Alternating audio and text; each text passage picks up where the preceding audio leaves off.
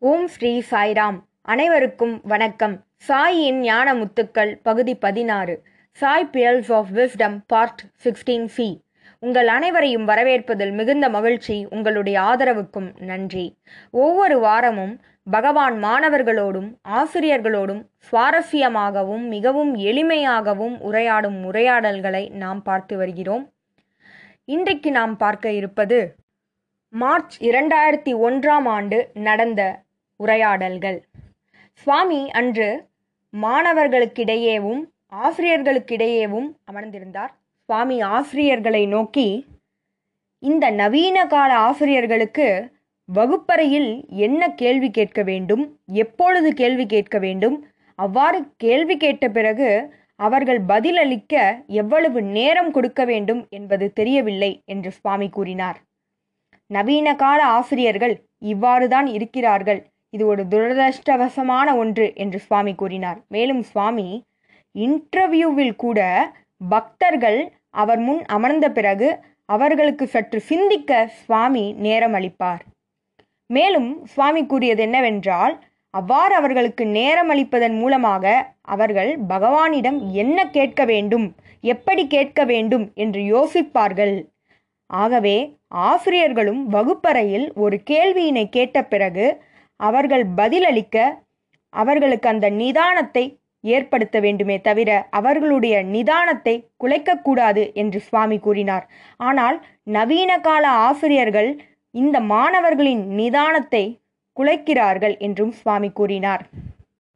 பிறகு சுவாமி அங்கிருந்த மாணவர்களிடையே அமர்ந்திருந்த பொழுது சில மாணவர்கள் சுவாமிக்கு பின் அமர்ந்திருந்தனர்.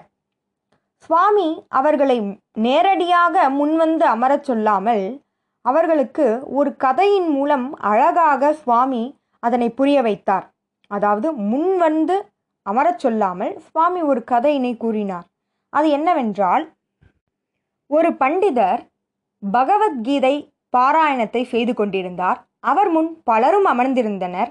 ஆனால் ஒருவர் மட்டும் அவருடைய பாராயணத்தின் போது கண்களில் நீர் வழிய அதனை கேட்டுக்கொண்டிருந்தார்.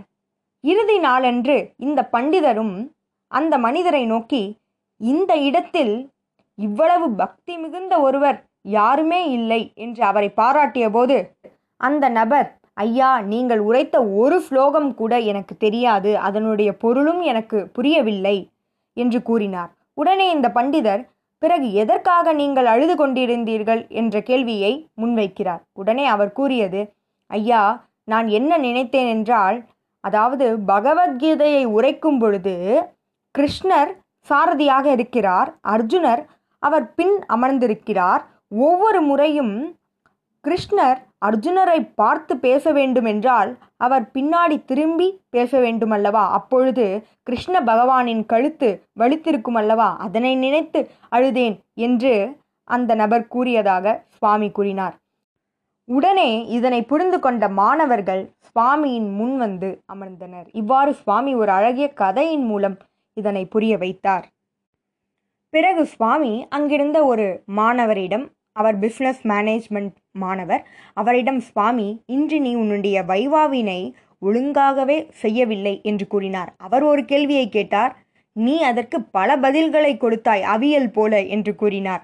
தமிழ்நாட்டில் அவியல் என்பது பல காய்கறிகளை ஒன்றாக சேர்த்து செய்யும் ஒரு சமையல். அதுபோல் நீ பதிலை கூறினாய். நேருக்கு நேர் நீ பதிலினை கொடுக்கவில்லை. இந்த அவியல் போலதான் உன்னுடைய பதிலும் இருந்தது என்றார் சுவாமி. மேலும் சுவாமி என்ன கூறினார் என்றால் ஏதோ ஒரு கேள்விக்கு உனக்கு பதில் தெரியவில்லை என்றாலும் தெரியவில்லை என்று கூறாமல் அதனை எவ்வாறு சமாளிப்பது என்பதனையும் நீ அறிந்திருக்க வேண்டும். அந்தந்த சூழ்நிலைகளுக்கு ஏற்றவாறு நீ சமாளிக்க தெரிந்து கொள்ள வேண்டும் என்றார் சுவாமி. உடனே அந்த மாணவர் சுவாமி எவ்வாறு சுவாமி அவ்வாறு சமாளிப்பது? என்ற கேள்வியை சுவாமியிடம் கேட்கிறார். அதற்கு சுவாமி ஒரு அழகான உதாரணத்தை கொடுத்தார். தற்போது உன் முன் ஒரு திருடன் நடந்து சென்று ஒளிந்து கொள்கிறான் என வைத்துக்கொள்வோம். பிறகு அவனை துரத்தி கொண்டு காவலர்களும் வருகின்றனர். அவர்கள் உன்னிடம் இந்த பக்கம் திருடன் யாரையாவது பார்த்தாயா? என்ற கேள்வியினை உன்னிடம் கேட்கும் பொழுது பார்க்கவில்லை என்று கூறினாலும் நீ பொய் சொல்வாய். அதை செய்யக்கூடாது. பிறகு அந்த திருடன் அங்கேதான் இருக்கிறான் என்ற உண்மையை சொன்னாலும் பிறகு அந்த திருடன் உன்னை ஒரு வழி செய்து விடுவான். ஆகவே இந்த இடத்தில் எப்படி நீ தப்பிப்பாய்? சில இடங்களில் நீ தப்பிக்கவும் கற்றுக்கொள்ள வேண்டும் என்று சுவாமி அந்த மாணவனிடம் கூறி அந்த இடத்தில் என்ன பதில் சொல்ல வேண்டும் தெரியுமா? அந்த காவலர்களிடம் ஐயா எது பார்த்ததோ அதனால் பேச இயலாது எது பேசுமோ அதனால் பார்க்க இயலாது என்ற பதிலினை கூறினால் நீ தப்பித்து விடுவாய் என்றார் சுவாமி. அதாவது எது பார்த்ததோ அதாவது கண்கள் பார்க்கும் திறனுடையது ஆனால் அதனால் பேச இயலாது. அதுபோல எது பேசுகிறதோ நாக்கானது பேசும் தன்மை கொண்டது ஆனால் அதனால் பார்க்க இயலாது. ஆகவே இந்த பதிலினை நீ கூறினால் அந்த காவலர்களே இந்த பதிலுக்கான விளக்கத்தை தேடுவதை விட அந்த திருடனையே தேடிவிடலாம் என்று சென்று விடுவார்கள். அவ்வாறு நீ தப்பித்து கொள்ளலாம் என்றார் சுவாமி. அதனோடு அன்றைய நாளுடைய உரையாடல் முடிவுக்கு வருகிறது. அடுத்த நாள் சுவாமி இரண்டரை மணி அளவில் வெளியில் வருகிறார். ப்ரொஃபசர் அனில்குமார் அவர்கள் சுவாமியிடம் சுவாமி இன்று வெப்பம் அதிகமாக உள்ளது என்று கூறினார். உடனே சுவாமி இந்த வெப்பமும் குளிரும் என்னை எதுவும் செய்ய முடியாது. எதுவும் எனக்கு தாக்கத்தை ஏற்படுத்தாது. இதோ பார் நான் காலணிகள் எதுவுமே அணியவில்லை. எப்பொழுதுமே சாதாரணமான ஒரு சூழ்நிலை போலதான் நான் நடந்து கொண்டிருக்கிறேன் என்றார் சுவாமி. மேலும் குளிர்காலத்திலும் எனக்கு எந்த போர்வையும் தேவையில்லை ஸ்வெட்டர்களும் தேவையில்லை என்றார் சுவாமி. பிறகு சுவாமி கூறினார் என்னுடைய பாதத்தில் காந்த சக்தி அதிகமாக இருப்பதால் என்னால் வேகமாக நடக்க முடியவில்லை.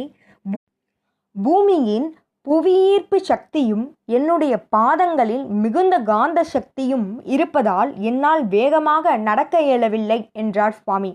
மேலும் நான் மெதுவாக நடப்பதற்கு காரணம் அப்போது என்னுடைய பக்தர்கள் என்னுடைய தரிசனத்தை நெடுநேரம் காணலாம். அதன் மூலம் அவர்கள் மகிழ்ச்சி அடைவார்கள். அதனாலேயே நான் மிகவும் மெதுவாக நடக்கிறேன் என்றார் சுவாமி. மேலும் சுவாமி என்ன கூறினார் என்றால் அவருடைய பாதங்களில் மட்டுமல்ல அவருடைய ரோமத்திலும் அதாவது சுவாமியின் கிரீடம் போல் இருக்கும் அந்த ரோமத்திலும் இந்த காந்த சக்தி மிகுதியாக இருக்கிறது என்றார் சுவாமி. மேலும் சுவாமி நீ தற்போது ஏதோ ஒரு இரும்பு பிரஷினை எடுத்து வந்து என் பக்கத்தில் வைத்தால் அது அதனோடு ஒட்டிக்கொள்ளும். ரோமமானது அதனோடு ஒட்டிக்கொள்ளும். அந்த அளவிற்கு காந்த சக்தி மிகுதியாக இருக்கிறது என்றார் சுவாமி. மேலும் சுவாமி கூறியது இதோ பார் என்னிடம் மட்டுமல்ல உன்னிடமும் ஒவ்வொரிடமும் இந்த காந்த சக்தியானது இருக்கிறது. ஒவ்வொருவர் உடலிலும் ஒரு ஜென்ரேட்டர் இருக்கிறது. உங்கள் உடலில் வெப்பமும் இருக்கிறது. எதுவுமே வெளியிலிருந்து உங்களுக்கு கிடைக்கவில்லை. உங்களுடைய ஆற்றல் தான் ஜெனரேட்டர் உங்களுடைய கண்கள் தான் ஒளி பொருந்தியது. உங்களுடைய ஞாபக சக்தி தான் கணினி. இது அனைத்தும் உங்களுள் இருக்கிறது. எதுவுமே வெளியிலிருந்து உங்களுக்கு கிடைக்கவில்லை என்றார் சுவாமி. பிறகு அங்கிருந்த மாணவர்களிடம் சுவாமி அதிகமாக பேசாதீர்கள். அதிகமாக பேசுவதன் மூலமாக உங்களுடைய ஆற்றலை நீங்கள் இழக்கிறீர்கள். அதன் மூலம் உங்களுடைய ஞாபக சக்தியும் குறைந்துவிடும். நல்லவர்களோடு சேர்ந்து கொள்ளுங்கள். உங்களுடைய ஆற்றலினை வீணாக்காதீர்கள். எப்பொழுதும் அமைதியாக இருந்து பழகுங்கள். அப்பொழுதே நல்ல சிந்தனைகள் எழும். தேவையற்ற சிந்தனைகளை நினைத்து கொண்டிருக்காதீர்கள். அளவான நபர்களோடு பேசுங்கள். எல்லோரிடமும் சென்று பேசிக்கொண்டிருக்காதீர்கள் தேவையான போது பேசுங்கள். பிறகு ஒருவரை ஒருவர் உரசிக்கொண்டு உட்காராதீர்கள். அப்பொழுதும் ஆற்றலானது வீணாகும். ஆகவே இதை அனைத்தையும் உங்களுடைய வாழ்க்கையில் பின்பற்றுங்கள் என்று கூறியவாறு சுவாமி நடந்து சென்றார். அதனோடு இன்றைய நாளுடைய உரையாடல் முடிவுக்கு வந்தது.